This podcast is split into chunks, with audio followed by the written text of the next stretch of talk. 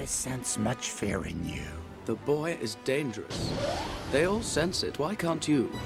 Fear is the path to the dark side. Fear leads to anger. Anger leads to hate. Hate leads to suffering. Hello and welcome to You'll Probably Agree. I have David J. Fowley from keeping it real dot com, a member of the Chicago Film Critics Association. And did I fuck anything up? No, you're good. Okay, so far. Good. And I'm going to have to uh, bleep that because YouTube doesn't like it when you swear. You can't. But anyways, uh, today is a very therapeutic day. Okay. Because uh, we're talking about the twentieth anniversary of Star Wars Episode One: The Phantom Menace. I and feel I feel old. I mean... I do too. Yeah. So um, it's it, it, it was definitely a strange experience for me, but before I unload all of my psychological yes. baggage, I'm here uh, for you. Yeah. What was your experience seeing the movie, hmm. and then like maybe like you know like before when you were hearing about the film, when the film came out, when you saw it, and then was there a moment where it had to sink in for you? Where like maybe you realized it wasn't that good? What was your experience with it? Because like it's it's so it's it's a very strange experience. It's a very average movie. Yeah. Uh, I disagree. I think it's it's it's not an average movie. I think um, hindsight gives us kind of a perspective that there's more to appreciate about the movie uh. than maybe a, we have thought within the past twenty years. Mm. Um, now, I didn't feel that on opening day. I, right. I remember, I remember I had tickets. I had tickets at McClurg Court in the morning. Yeah. And I had tickets in the suburbs in the afternoon. Yeah. So I was already planning on seeing it twice uh, that day on opening day. Yeah. And I remember being in line across uh, around McClurg Court, and uh, they even. Uh, W G N even had me on uh, on the news. Uh, I think it was uh, Art Norman, maybe. Uh, do, we inter- still, do you have a me. clip of that? I don't know. I don't know. It could be somewhere. Um, uh, but they were they were going around asking people, why are you in line for Star Wars? What does it mean? What does Star Wars mean to you? And you have to understand, it's like for for somebody like me who grew up on you know in the seventies and eighties. Uh, you were there a, when the O G to, Star Wars. To came have out. Another Star Wars movie was yeah. huge. We didn't know. What yeah. was in store for us? All I knew is that we're, you know, going to learn the story of Anakin Skywalker. There was going to be young Obi-Wan. Sure, I'm, I'm all, I'm all for it. Right. Um, and yes, you know, there was trailers leading up to it, but this is before the twenty-four seven internet coverage. Mm. Uh, it was nineteen ninety-nine. Yeah. Uh, I think leading up to it, like a U S A Today in the Life section had like. Uh, Phantom Menace snippets as much as possible almost every day. Yeah. Uh, you know, whatever news came out, it was I was like picking up the U S A Today and reading about it. So uh, people weren't there. There weren't a whole lot of like spoiler stuff and everything going on. It was just there was anticipation in the air. Uh, and then everybody saw the movie, and there's a lot of things that I understand people have issues with. I even had issues with like like when I. S- After I was off the high of watching it for the first time in the morning, yeah. later on as I was approaching the afternoon showing that I was already paid for, um, I was like, hmm. Because nobody saw it once. Yeah. Yeah. It was, people, you know, continued to see it multiple times in the theaters, but it was like there was like kind of diminishing returns initially. Mm. Um, there's. I understand the multiple problems people have with the, the movie. Um, I, it's, you know, you have a general. There's the screenplay, and then there's the dialogue. Yeah. No, yeah. um, yes. Yes. You know, those are two uh, major issues. Yes. You know, but, and I know that you know, I wasn't prepared for for Jar Jar to be kind of annoying. Yeah. Um, yeah. But then you know later on, I just like. Looked at the positive. We have Darth Maul. We have Jedi. We have more Jedi Knights than we ever had exposure to. We had a Jedi Council. We had, you know, um, we're, we're going back to basically opening up, expanding the Star Wars universe yeah. um, more yeah. so than we ever saw. We have cool designs. We have cool ships. We have, you know. So I was looking at all that mm-hmm. um, instead of, you know, the the dialogue and everything. You know. So mm. it. you know, initially I was just pretty awestruck. Um, yeah. And then later on I was like, oh, I gotta watch this again and deal with Jar Jar and, hmm. and those Nemodiums. And, yeah. Uh, but hey, you know, um, I, and we'll talk a little bit more in, in detail, but I, I have more appreciation for it now for a variety mm. of reasons. Yeah. See, my experience was, uh, it was strange. I was a thirteen-year-old kid. Okay. So I grew up with it, and I remember I saw the original Star Wars movies, you know, uh-huh. on the V H S tapes in okay. their original form, the non-special edition right. forms. Right, okay, uh, good. You know, at my grandparents' place. So I remember they, when they announced the movie, and they had that article from Variety dot com come out about it. Mm-hmm. And then I'm still curious, what's this movie going to be? Right. So the first trailer finally comes out. And this is in the infancy of the internet. This yeah. is like nineteen ninety-nine. Right. And I remember it took two hours to get that trailer to stream. And every right. single minute, like, I would just get another little frame, another little frame. And I was just enticed completely because that trailer was phenomenal. Because right. the, the great thing about that trailer is we didn't, whatever movie everyone built up in their head since it was rumored after nineteen eighty-three, mm-hmm. since Return of the Jedi, what would Star Wars be?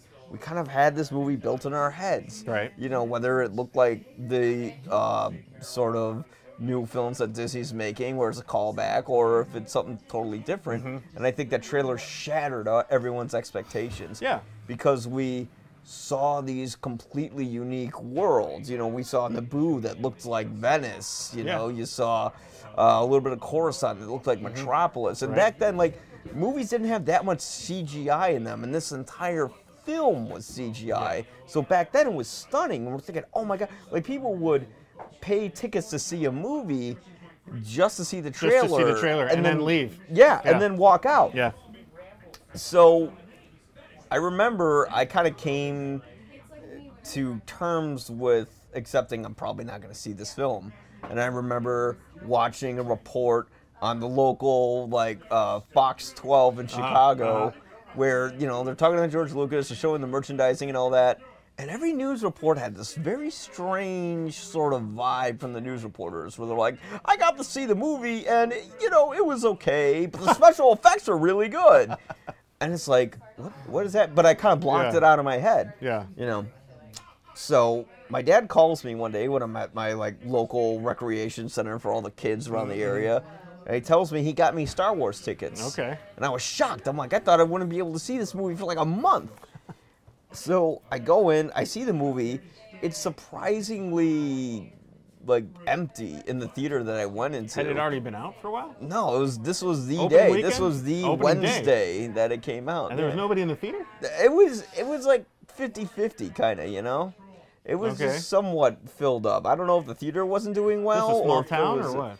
Yeah, I grew up in a suburb okay. in the Northwest, right. and the theater I uh, went to, it's gone now, but it was called McClurg Court. Okay. And we uh, we saw the movie, and I remember it was kind of a silent screening. No one really reacted to anything, and I left, and I remember I saw that movie seven more times. In the theater? Yeah. Wow, okay. And uh, every time I would always ask people, what did you think of the movie? What did you think of the movie? Even when I'm not at the film, I would just randomly bring it up. Right. And I didn't know why, but I always wanted people to tell me that they liked it. And then... Because you didn't? Yeah, because I couldn't come to terms that I didn't. I couldn't come to terms with myself that I didn't. So then I, I had this horrible, embarrassing moment. This is completely true, and... I don't remember the name of the kid anymore, but I we were watching the movie. This is probably my last viewing of seeing it, mm-hmm. and I uh, said to him, like, while the movie's starting, while Qui-Gon and Obi-Wan are in the Trade Federation ship, okay, you know, I said, what do you think of the movie? He's like, I don't know, it just started. You were talking to him during the movie? Yeah. Jeez. I would have, like, separated myself. Yeah. So then, at the end of the movie... You know, I asked him, what do you think of it? He said he didn't like it, and I don't know why. I pushed him, and he pushed me back, and we got into a fight. That's right. You were, what, thirteen? Yeah. Okay, all right. So they separated. Yeah, I was thirteen years old. I wasn't a grown man doing this. That would be really but bad. You still had the beard. It was more like one of those prepubescent mustaches. Yeah. You know, like I was just getting hair on my pubes. Um, oh boy.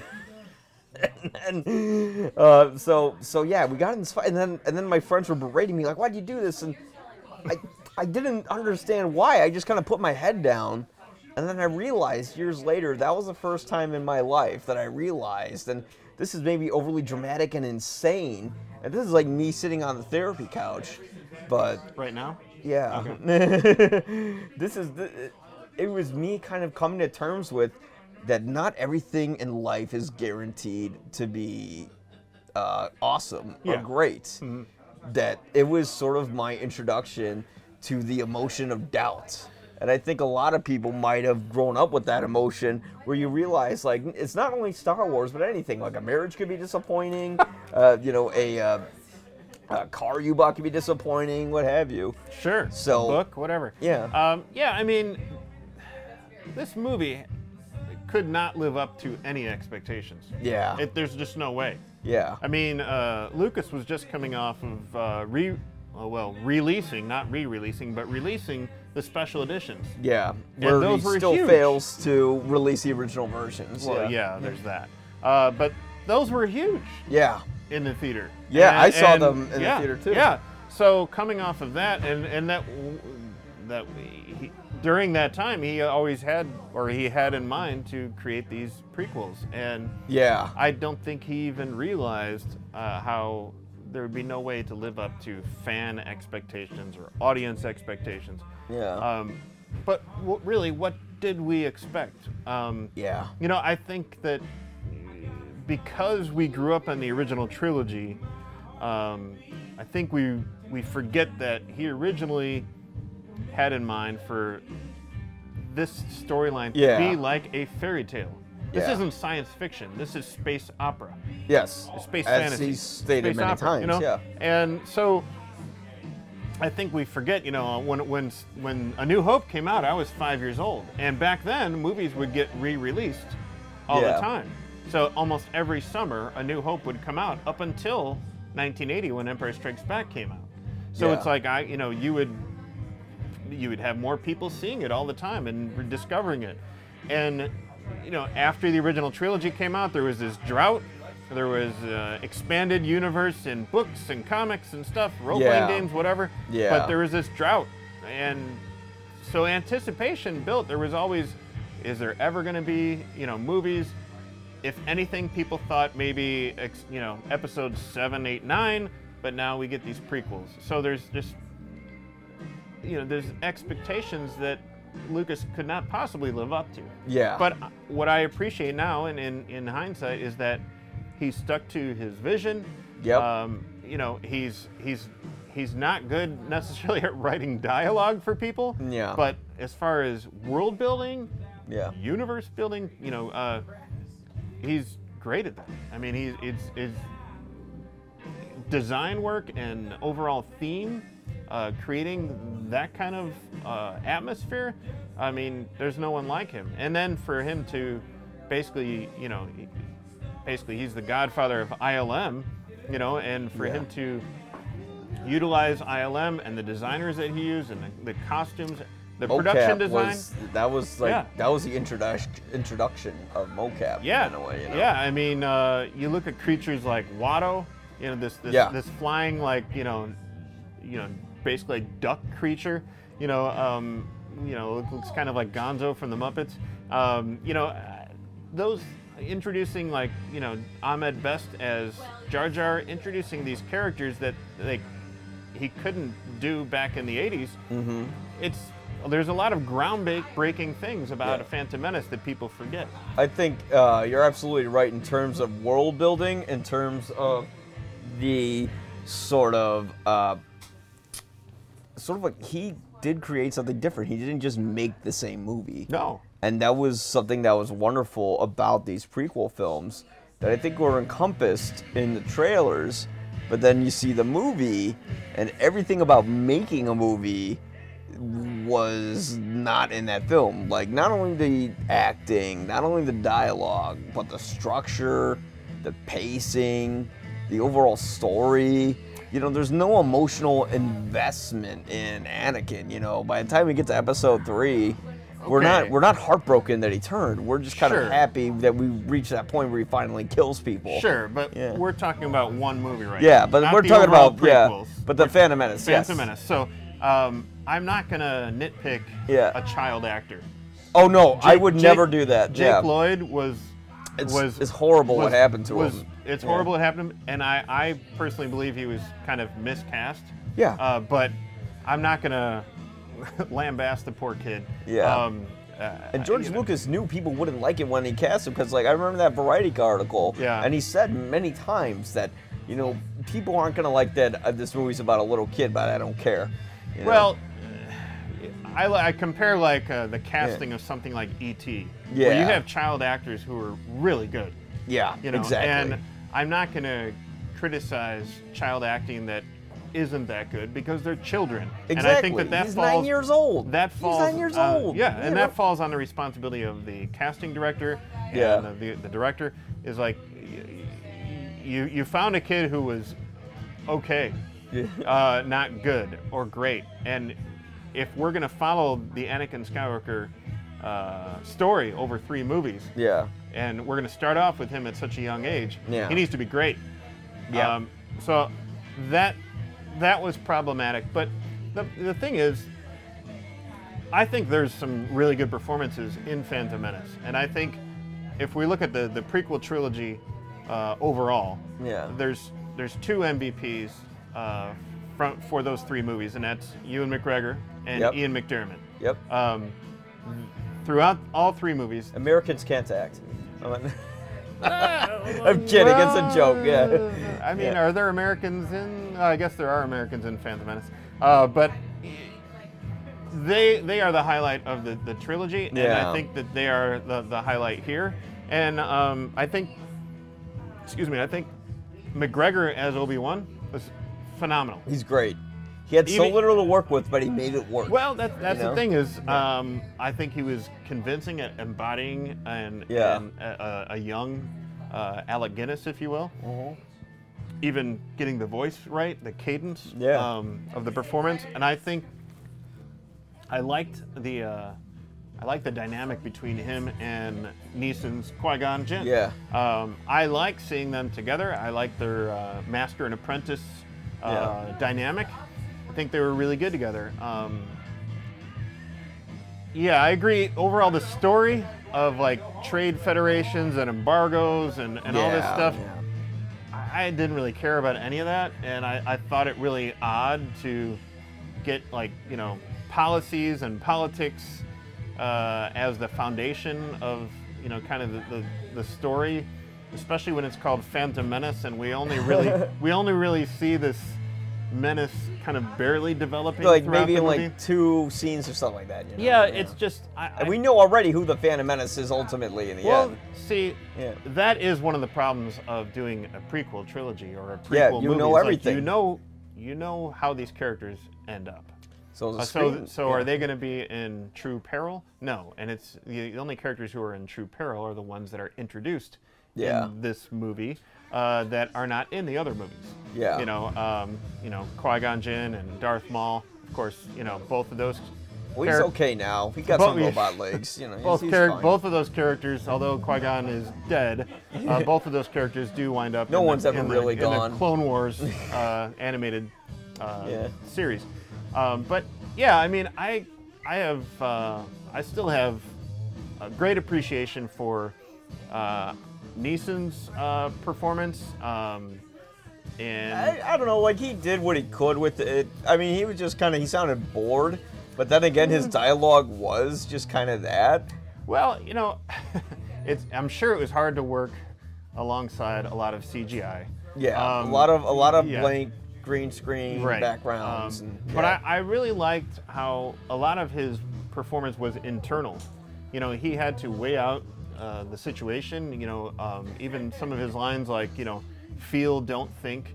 Um, a yeah. lot of, a lot of it was internal, like the mm-hmm. way he dealt with, uh, he patiently dealt with uh, uh, Obi-Wan, uh, yeah. even when Obi-Wan was questioning his actions. You yeah, know? Yeah. Um, and he was the only one who believed in Anakin as as this chosen one, yeah. and he could have been wrong, you know, and and but he had this gut instinct, and he was. I like the way that he, they portrayed him as this kind of like a yeah.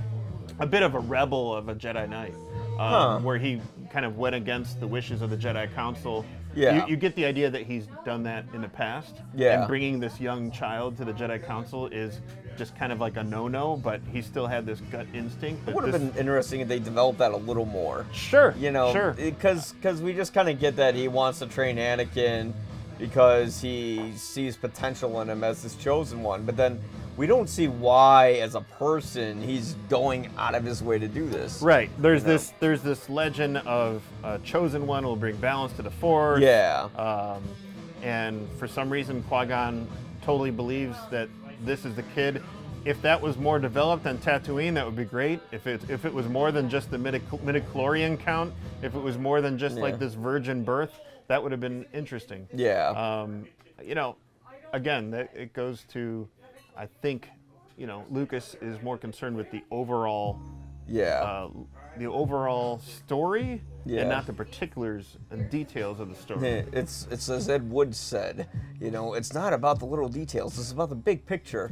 Yeah. And the big picture in this case is really good to look at. Yeah, you know? Exactly. I mean, and you know, in the big in the big picture, I will say it's visionary still. Yeah. It's like uh, I think one thing that's missing from the sequel trilogy, especially with Ryan Johnson still, where they say, oh, it's different. It's like, no, he just changed some things, but he echoed the same themes. You know, these movies felt different. That's why we were so blown away when we saw that initial footage of it. Right. I feel kind of missing in these uh, new films, because Lucas has adamantly said, I didn't want to make the same movie. And he didn't. Yeah. Um, I, you know, when I was at, uh, recently at the Star Wars Celebration here in Chicago, yeah. there was a, um, the last day on Monday, they had a whole um, panel presentation of the twentieth anniversary. Yeah. And they brought out, you know, four of the actors, Anthony Daniels, Ahmed Best, yes. uh, Ian McDiarmid, and uh, Ray Park. Uh, Warwick Davis was hosting the event. Um, But before that, they brought out four of the designers as well to yeah. talk about the look of the film. But before even that, you know, the, the whole kind of like arena went black, and then they showed the original trilogy. And I, I'm not, I'm sorry, they the showed prequel. the original trailer oh, the original. of Phantom Menace. They showed oh the original my God. trailer. Wow. So it was so cool to see on a big screen in an arena of fans the original trailer for Phantom yeah. Menace, and it and it made you, you know, talking about the trailer, how it, it doesn't really give much away because you don't know what to expect. Yeah. But looking you at see it, see this whole world though. Looking yeah. at it in hindsight, I was taken back to like when I first saw it, and yeah. it's still a very good trailer. You have the Duel of the Fates theme from uh, John yeah. Williams, and you don't know how it's all going to play out. Mm-hmm. You see this red face tattooed horned uh, being. You don't know what that's all about. You just yeah. know that he has a red lightsaber. You hear, so he's gotta you hear be bad. Uh, the, when they're talking about Anakin, you know, uh, he's hear, this prophecy, you and then Leota saying uh, that, you know, this, you know, uh, fear leads to the dark side, right. fear leads to anger, yep. anger leads to hate, hate leads to suffering. suffering. Yeah, yeah, yeah, yeah, yeah. And, and you know, you're, you're going, what? Yeah, it's it's really wow. it's really interesting. This is it's happening. A, like, oh my God, this movie's gonna happen. Yeah, it brings you good, back to that time. Right. It's a it's good looking trailer. It, it pulls you in. Yeah. It opens up in that foggy like Gungan. You know. Yes. On, yes, yeah. yes. Yes. And yeah. uh, so it was cool to be a part of that again. And it. Yeah. You know it. I know that the movie has gotten you know, just basically you know, poo pooed on. Yeah, it's been it's you know, been through the mill. Yeah, know. yeah, and uh, you can make fun of Jar Jar all you want, and uh, yeah. I know even even when that movie came out, um, Lucas Lucas had said that Jar Jar was one of his favorite characters, and he yeah. he said that again in a video message on that. I wonder uh, if he's just that saying day. that as like a fuck you to everyone. Maybe like, I don't know, but uh, you know. He said when Phantom Menace came out that this this movie is basically for kids. I mean, look at the pod race. You have the you a have movie the, you have for the, kids the, with trade embargoes. You know. Well, no, no, no. Well, you, know. you know, kids gloss over that. As soon as Jar Jar comes into the picture, they're like, "Oh, me see this, me see yeah, that, you, you, so. you know." And it's it's fun. Like I showed Phantom Menace for the first time to my twelve-year-old daughter yeah. recently. Yeah, yeah. And I was like, she's. She's kind of into Star Wars, but I'm like, yeah. look, just sit down and watch Phantom Menace. Let me yeah. let me see what you think. We watched it the whole way through. I I was kind of looking at her here and there to see what her reaction is. At the end, I'm like, so who's your favorite character? She's a Jar Jar Binks. And I'm, you know, and I'm like, look, yeah. it goes back to what Lucas was saying. It's I like never this, minded Jar Jar as a kid, actually, you know? You know, yeah. it goes back to what Lucas is saying, is these movies are for kids. Yeah. And uh, I don't necessarily... I don't know if I entirely agree with that sentiment, because Episode three features a man being burned alive. Again, we're talking about yeah. Episode one. Okay, yeah. So, so you know, that movie that is movie, for kids. Yeah. yeah. And, and I understand that, because it's yeah. mainly focused on a young boy. Yeah. And um, here's this kid who's who's talented, yeah. resourceful. He he makes his own podcast, and we get the whole yippee, it's working. Yeah, you know, yeah, and yeah, it's yeah. like, look, this is freaking. Look at the pod race. Look at the, the comedy with the, the two-headed announcer yeah. and everything. Yeah, and, yeah. You know, it's it's. You would think that after what was it, fifteen years, like he wouldn't want to make a movie for kids, but and I think that's where the disappointment sank in for a lot of fans. Because they were just like, I grew up with this. Now you're treating it like it's some kind of joke. Yeah, I mean, I and th- now I... that sort of sentiment's being echoed with The Last Jedi, and um, it it has that factor. But it's funny when you mention Star Wars convention, yeah, because it feels a little bit like a healing process now. Well, it, it did know? because I yeah. I I was excited as a Star Wars fan to attend. Yeah. Uh, I wasn't going to pass it up because it's in Chicago for the first time. Yeah. Uh, Star Wars Celebration's been around for like twenty years. Yeah. This is the first time in Chicago, so I, I couldn't pass it up. I didn't know that. Yeah. I thought that was just manufactured by Disney. Well, the first one uh, was in Denver, Colorado, on a in a rainy like airport hangar, and it, that was in anticipation. It was in ninety-nine in anticipation oh, of yeah. Phantom Menace. It hadn't come out yet. Yeah. Um, so. I wasn't going to pass it up, and yeah. but the thing is, with with these new movies, there's been a lot of vitriol online. Yeah, you know um, how, and even before that, there's been this like you know you, there's that uh, documentary, uh, the, the People, People versus, versus George, George Lucas. Lucas. There's been a lot of yeah. animosity towards Lucas, and it, I think it's wrong-headed. I think yes. I don't I don't think it's right. I, there is a whole video I did about have fans been too hard on George Lucas, and I'm certainly one of them. I wrote. Yeah. a screenplay right before the Disney buyout of Star Wars where it was like Misery, where this woman captures George Lucas and forces him to remake the prequels. Wow. Was that yeah. catharsis for you? Yeah. yeah. Kind of like this. Yeah, um, yeah I, I mean, I, I understand. And there was even a period where I was a little bit like mad at George Lucas, you know, but it, you know, I got over that pretty quickly because I'm like, you know what? This is a guy who's following his vision. He was an yeah. independent filmmaker who happened to create this huge blockbuster. Um, nobody knew that while making A New Hope. Yeah. You know, and, you know, uh, how could we be mad about how all of this, you know, turned out? Um, yeah. And, you know, I, again, he's not in control of our expectations. He's not in control of our reactions to the movies that he's making. Yeah. He's staying true to his vision. You know, whether we like his vision or not. And if you look at Phantom Menace in and of itself, and the, uh, if we look at Phantom Menace out of all the prequel movies, yeah, um, I see more problems with the other, with, with especially Attack of the Clones than I do oh, yeah. Phantom Menace. Oh, um, yeah. And uh, Attack of the Clones is almost unwatchable. It's just boring. Yeah.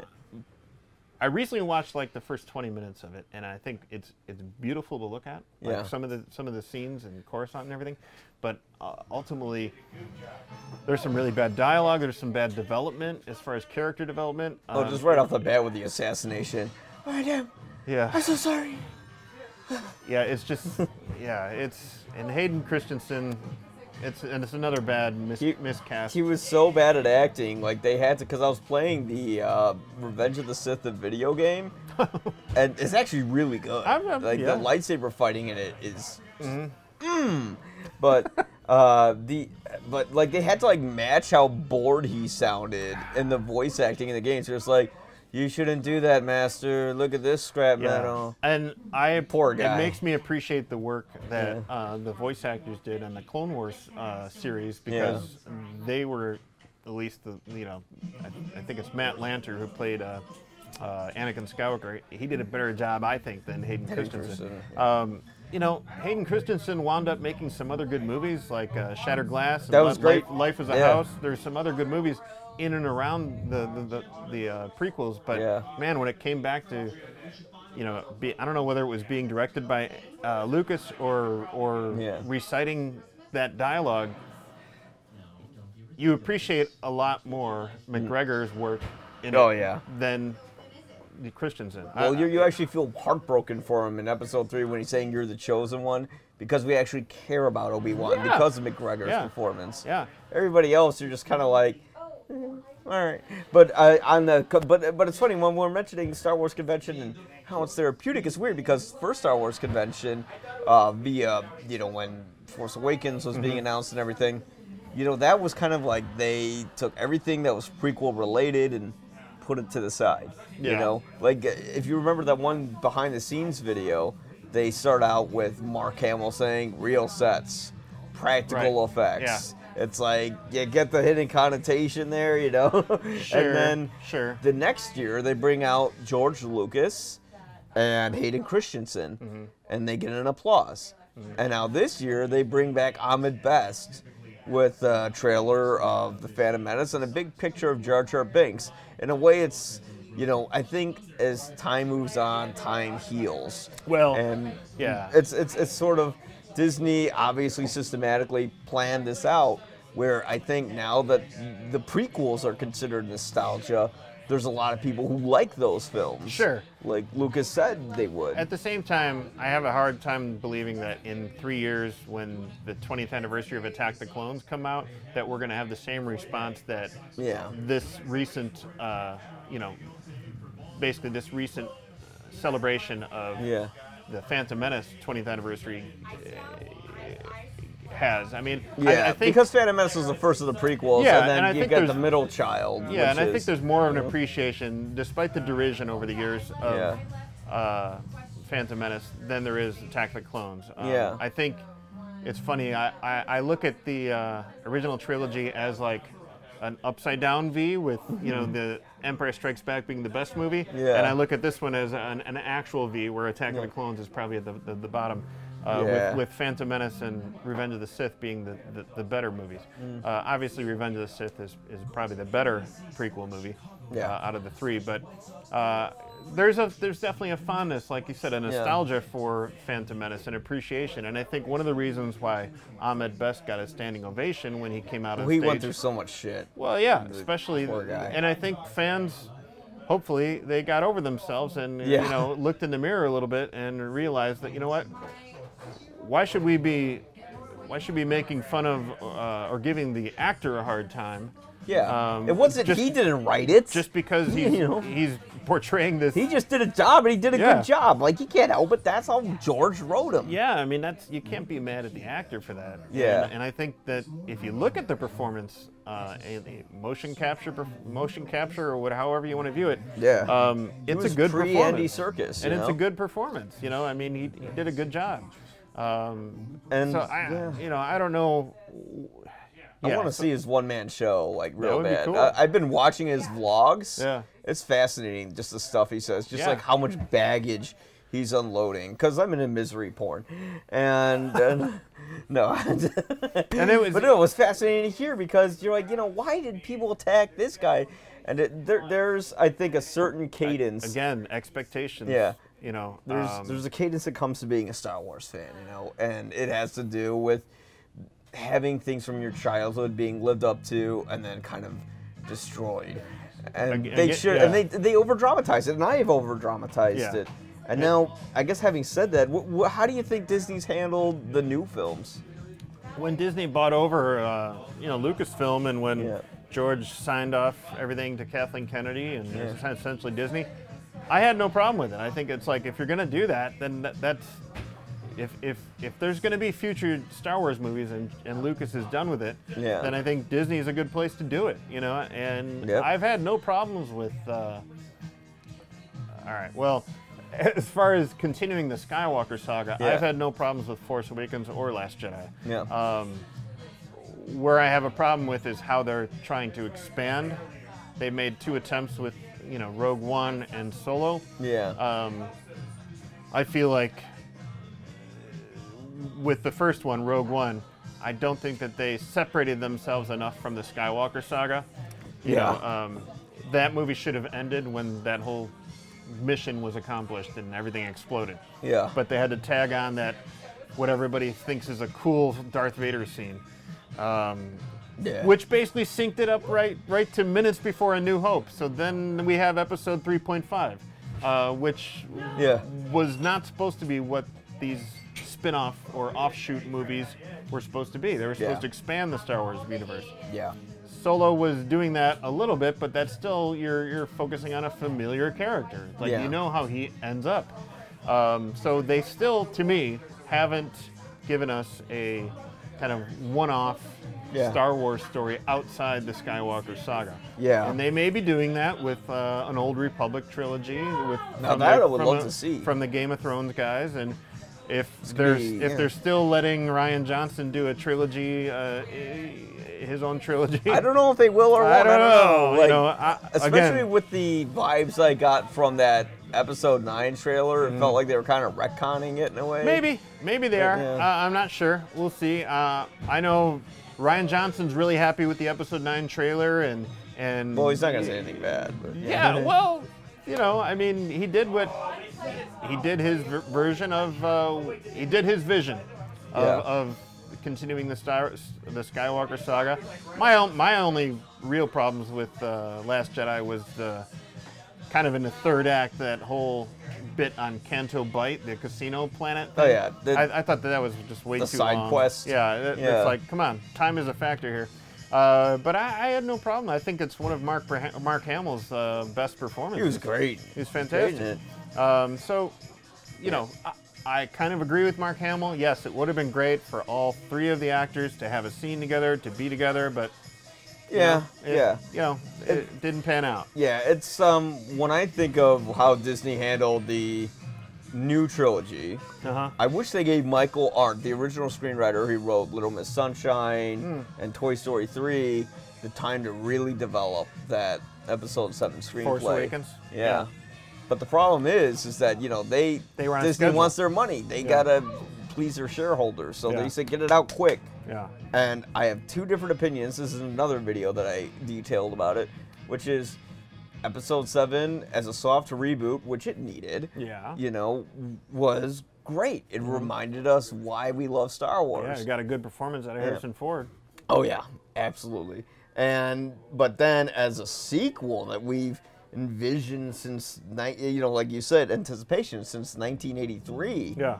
You know, we get kind of this lazy film that just is a soft reboot. Mm. And you know what? I'm perfectly okay with what Force Awakens did, and I was excited to see where Last Jedi would build upon the foundation. Mm-hmm. I just felt that I didn't have much of an emotional connection to the First Order or to the Resistance. No. Because yeah. it, because it's, it's something yeah. we've seen before with the the Imperials and the yeah. Rebels. It's just now First Order and Resistance. Yeah, I didn't care too much about that because you knew that there was going to be some similarities to yeah, uh, you know, a, a, a kind of like a, a similar skeleton to those yeah. other other movies.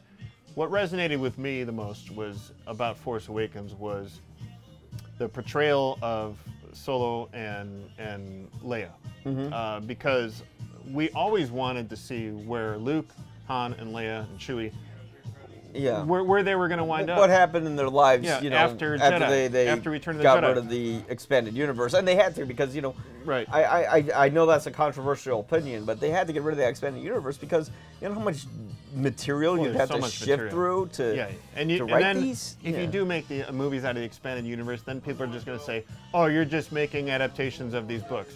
So you got to make it a little bit different. Or they nitpick like everything they missed, yeah. or you know. But I think what resonated the most with me with yeah. those characters, and I liked all the new characters, but with those characters, yeah, I liked the fact that here we're seeing these, what we what we deem to be heroes from our mm-hmm. our youth. Yeah. There's some nostalgia now. What we deemed as heroes. I guess what I see them as now is almost like a kind of like a portrayal of.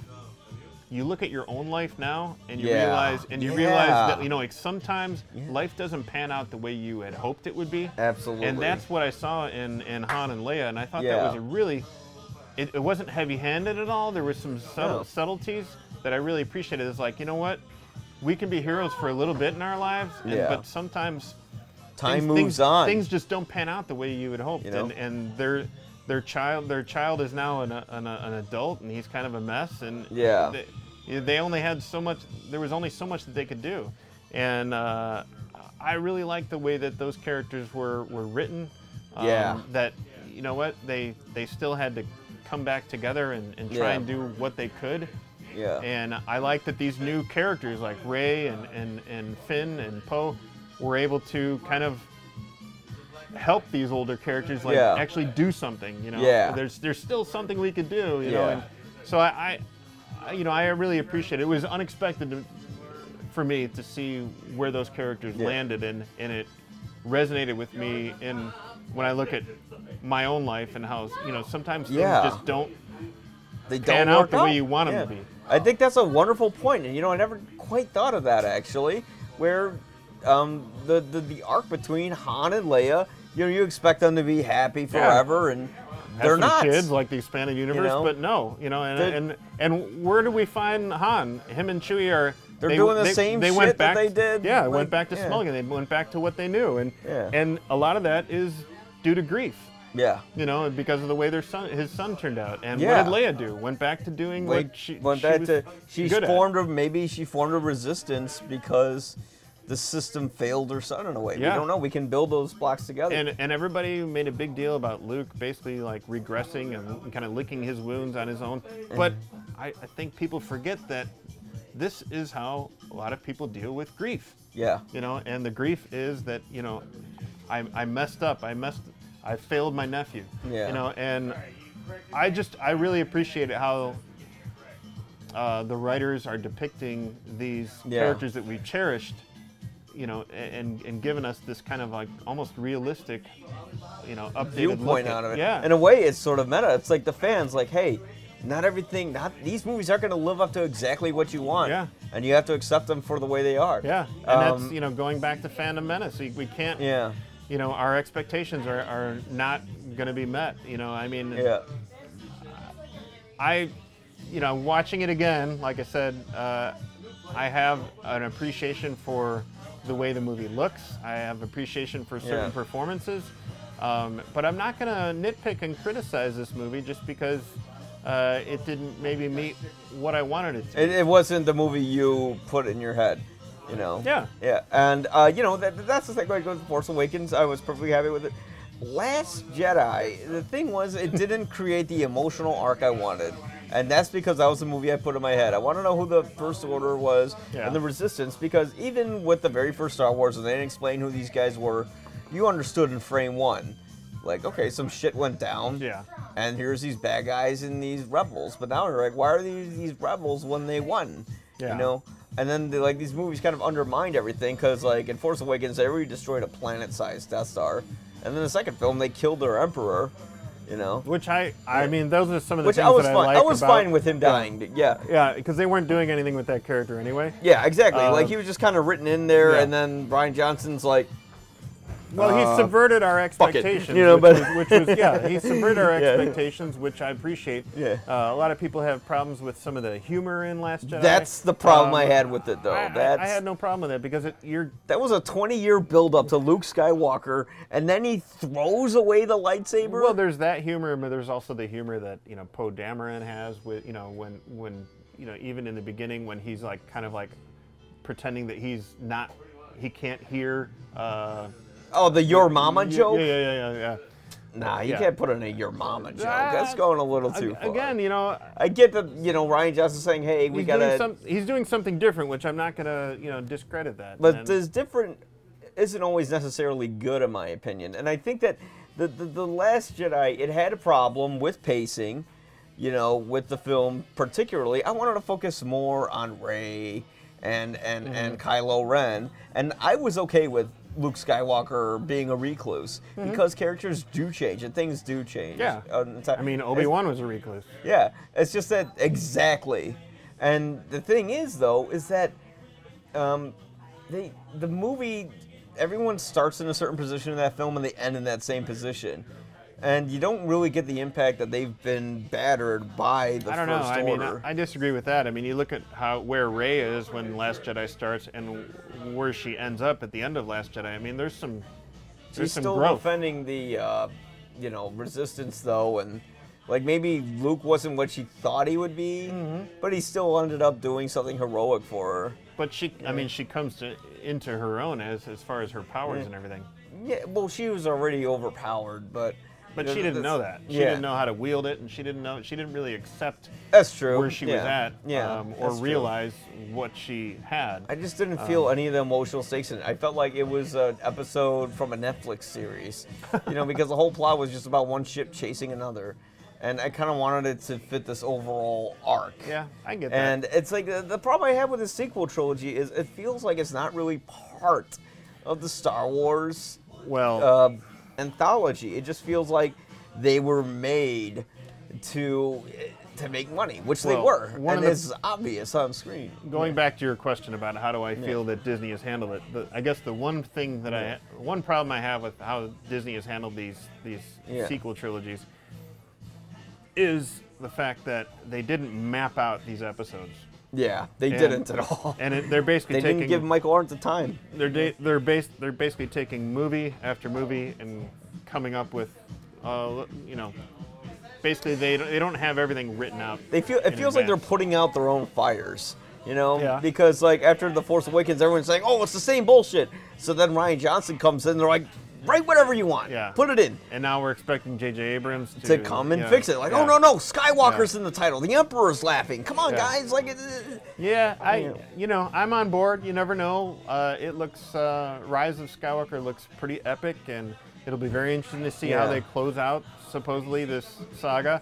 The only thing yeah, is... close out. the, the only thing is, you know, Abrams is known for leaving... You know, you look at the, the T V show Lost. Yeah, you, you, Abrams is known for just kind of, like... leaving things, you know, unde- undealt with and open, so yeah. who, who knows? And people um, want to see this movie as sort of a resolution. Maybe, yeah, yeah. And then, yeah. Yeah. that's not going to happen. But having said that, I think over time, you know, fans have accepted the prequels, you know. I don't think there's as much embitterment. You know, I mean, we've had entire YouTube channels like Red Letter Media get created, which I actually love their channel. Mm-hmm. I mean, because they did a ninety-minute, overly nitpicky, admittedly, in-depth review of each of these films. Right, right. But there's, there's know, to me, there's still a lot to appreciate through uh, for all of the prequel films when you look at them as a whole. In a broader sense, yes. Yeah, yeah, yeah. yeah. And uh, just they're they're still very like. Um, yeah.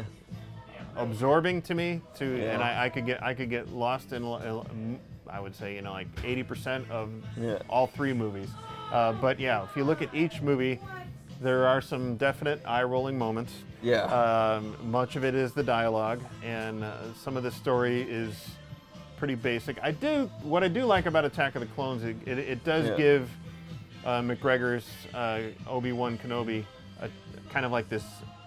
Uh, detective story yeah. uh, to, to go off and figure out things yeah. about what's what's happening with, you know. This. It just wasn't very interesting, though. Eh, it was still cool to see, like, almost him like on his a, own, though, doing yeah, his own thing. Yeah, it was cool to see yeah. him on his own and figuring things out and yeah.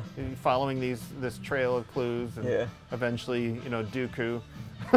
But uh, yeah, yeah, Count Dracula. It, it, yeah. A lot of the the, the stuff on Geonosis, you know, with especially the monsters, felt very Ray Harryhausen. Yeah. Uh, you know, which is fine. You know, I mean, I, I get it. You know, you're paying homage to what what inspired you in the first place. Yeah. Um, so, do you think fans create like want to create too much of the property as the way they see it? Because I was yeah. talking to Star Wars fans who are not open-minded at all about stuff, you know, like I, and when, when I did the C two E two video and I'm talking to the Star Wars fans, you know, I said, well, who do you want to direct the new Star Wars movie, you know, if you could choose? And they're like, George Lucas, I would just have a different writer. And I'm like, really? After all the shit you've given him for like fifteen years? Like, it's like, I mean, if if I had my choice, it would either be like Catherine Bigelow or Ryan Coogler or, you know, but. Well, that's one of the reasons. I mean, it, first of all, there's no way, Catherine Bigelow would be interesting, but first of yeah. all, there's no way that Lucas would go back and direct it, let alone have somebody else. After he called Disney white slavers. uh, you know. With the prequels, he he basically did everything. He did the screenplay. Yeah. He did the, uh, he, w- he was directing all three of them, which did not happen with the original trilogy. Yeah. Um, he was involved in the overall you and know, they're trying to recreate story. That with the new ones, like yeah. different director, different screenplay yeah. each time. You know, it was good to see Lawrence Kasdan, you know, uh, co-write, you know, uh, Force Awakens. Yeah. Um, but, you know, I, I, I don't know. I mean, I don't. I, it's it's it's interesting to say, like, who would you want to direct it? It's like, I know a lot of directors who said, no, I'm not going to do Star Wars. And it, Ron most, Howard, mainly, with uh, even well, the prequels, like he offered it to Spielberg and Howard, they both said no. Yeah. Yeah. Well, there's there's too much riding on it. There's too much pressure. Yeah. You know, and it's too much to live up to. Yeah. And and how do you? That's why I'm really surprised that they even gave it to Ryan Johnson, is because um, I'm glad they did, but yeah. I was really surprised that they gave it to him, because here's this kind of unknown uh, writer-director. Yeah. Um, but then again, so was Lucas at yeah. one point. Yeah, it's like it's kind of like you bless yourself, but you also curse yourself when you do a Star Wars film, because yeah. people always remember it, you. It takes some balls movie. To do it, you know. It does, yeah. I mean, J J's doing it twice. He's like, you know what, I took the heat for Force Awakens, and I'll you know, take the heat for this. So. But J J is like, yeah. you look at his movies before that, like, you know, Super eight or even yeah. the Star Trek movies, um, he's good at Uh, kind of taking um, the the atmosphere and feeling of what's kind of familiar. Yeah. Like like when he did those Star Trek movies, uh, a lot of people liked it just because it's oh you're you're make you're revitalizing the uh, the He's Star Trek. He's a retro guy, you know. Yeah. He, he did that with Mission Impossible. Yeah. He did that with Star Trek, and then he did that with Star Wars. Well, even Super eight was basically a Spielberg film. Yes, it but, was. But Abrams, yeah, Close Encounters. Well, yeah. you know, and Spielberg produced it, but you know yeah. Abrams. You know, directed it in the kind of the vein of a Spielberg movie, and yeah. I, I don't see anything wrong with that. I think Abrams is really good at what he does. Yeah. Um, so, I think, you know, I anticipate Rise of Skywalker to be overall satisfactory. Yeah. You know, but not satisfactory, but satisfying. Yeah. You know, though um, you'll get the angry Star Wars fans. Of course, know, there's always going to be. You that. can't, you can't please them no matter yeah. what, yeah. and it's, and I think it's not because they're. You know, trolls or anything like that. It's just because they went through what I went through with the prequels, where it's like they anticipated something for so long, mm-hmm. and then they were let down. And it was probably the, I mean, The Phantom Menace was the most anticipated movie of all time. Yeah. And nothing will ever be more anticipated than it. No. And. And it's kind of like you repeat the same process again with the new sequel trilogy, so I think there's, you have there's, to take it with a grain of salt. Right, but I think now there's more of a kind of like a Star Wars fatigue setting in, where people just, a lot of people just don't care anymore. Exactly. Um, and uh, and that's why I, they're taking the hiatus. Yeah, yeah, as a Star Wars fan, I I remain hopeful. Yeah. Um, that, you know, we're going to get uh, a nice ending to the whole Skywalker saga. But I'm glad they recently announced that there would be a hiatus after this movie. Yeah. They do need to rethink some things. Of yeah. course, we'll have the first live-action Star Wars T V series on Disney Plus this fall with Mandalorian. Yep. Uh, I did see some footage from that at Star Wars Celebration, and that looks really good. I saw bootleg um, footage. Yeah, uh, I'm, yeah, I'm sure people were watching it on bootleg footage on their phone. Like, how many phones were up there when you? No, they actually while we were there, they had everybody turn off their phones. Oh, they had confiscated. Yeah, did they even, had them put them like in a bin or something? No, no. Even Favreau, there was like heavy security for that panel presentation. Yeah. Even Favreau was saying, uh, "This, what we're about to show, uh, cannot leave this room. There's security all over the place, so." I'm going to give you a moment to turn off all your phones and yeah. security. You know, they I were wonder who the guy by. was who was filming it. Did they find him and beat the shit out of him? Uh, you know, there's there's no way of, in yeah. in that venue. You yeah. know, the, it was an arena. You know, there's no way of. Yeah, know, was that the main everybody. floor, or was that like in? That was uh, the, at Wintrust Are- Arena, which oh, is right next to okay. McCormick Place. So oh. that's where that's where the celebration stage was, where most yeah. of the big panels were. So, you know, there was no way of getting around that. But I think, um, yeah. you know. Who knows? You know, there's going to be fans who are going to nitpick Mandalorian. You know, that, that's just, yeah. it's the nature of the beast. It's, yeah. But I think that's everything I have on my mind with Force Awakens. And or it, you mean Phantom Menace? The fuck it. And then with the, with the, yeah, with the Phantom Menace. Right. And the first person who comments on this will get a copy of Star Wars Episode One: The Phantom Menace. Wow. On the Sony PlayStation. Wow. Yeah. Does that game go throughout go through the whole movie, or what? Look at, it's so clean too. Oh, wow. Yeah. Uh, uh, so does it go through the whole story, or what? Yeah, kind of. That's hilarious. Like you play like. Uh, do you play Jar Jar? Uh, you don't play Jar Jar, but what you can do is you can go to the Gungan underworld and murder a bunch of Gungans as Obi-Wan. Wow. And you can also go into Mos, uh, not Mos Eisley, it was Mos Espa as uh-huh. Qui-Gon Jinn, and then murder, like, a bunch of innocent people as Qui-Gon. I don't think this episode of of, of, the, of your podcast was therapeutic enough for you. No, since it was... you're focusing on murdering people. No, it's just it's just so weird. Like, how did the developers allow this in the game? If you want to see how fucked up this game can get, look up the cheat codes. Go straight to the Mos Espa level. Wow. You can like take a lightsaber to Anakin's face. It's all on YouTube. That's funny. So what about the, you can, are you yeah. in the the space battles at the end, or are you in the ship? No, no? It's just all on foot with this horrible overhead view. Oof. Like if you see the pictures on here, uh, okay. it's just like, yeah, it's just like oh over, yeah, it's yeah. like an overview. Oh. And like you can't see too, I keep having to like double jump well, to see game, a few feet. You know, Star Wars video games are much better now. They are. Oh, yeah. Well, except for the Battlefront series. But uh, I have no problem with the Battlefront. I don't know. I, I, I like the originals were way better because you could actually hop into a ship, like land somewhere yeah. and destroy shit, yeah. and then go back in the ship. But this Jedi Fallen Order uh, game coming out. It should in the be fall. cool. It looks pretty cool. Yeah, yeah. With, with the the guy who played like the Joker in Gotham. Gotham. I think. Yeah, yeah, yeah, yeah. He's on Shameless too, and he did all the motion capture work for the game. Oh too, yeah, so yeah. That's it's pretty a, cool. That's a, They've cool come thing. a long way we, since PlayStation. Yeah. But we're getting we're getting detracted now. But that's right, that's right. Which was my fault. I brought it up. But anyways, first comments. Yeah, first comment of Star Wars Episode One: The Phantom Menace, the game. I'll buy you a copy. No, I'll no, give you this one, yeah, and I'll please. buy myself a yeah, new one. Yeah, yeah. I'm sure it's uh, you can find it used somewhere. Oh yeah, yeah. Um, but thank you, David, yeah. so much for coming on. I'm gonna call my therapist after this. And then uh, I want to uh, make a quick announcement. You'll probably agree, officially has a website now. So Y P A Reviews, the Y P A stands for You'll Probably Agree. Then you can go there. You can see my written material. Cool. You can see the uh, YouTube, like all the links to the YouTube uh, channel shows and the podcast on there as well. So go check it out. Check out uh, David Foley at keeping it real dot com. Right. Yep. Real spelled R E E L. Yeah, keeping it real, R E E L dot com. Yes. Uh, David Foley and my reviews are there. And uh, yeah. Yeah. And you can see also his coverage of uh, Star Wars Celebration, uh, celebration at uh, roger ebert dot com. Yep. All right. But no, thank you so much, Dave, for coming cheers. on. Yeah, cheers. Guinness and coffee. Coffee. I'm an alcoholic. This is, I always call this like cold coffee. But yeah. So, the uh, job. yeah, thank you so much. That was the twentieth anniversary of The Phantom Menace. And uh, we'll see you at the fortieth. Yeah, we'll see you at the fortieth anniversary or the twentieth anniversary of Attack of the Clones. So you'll probably agree.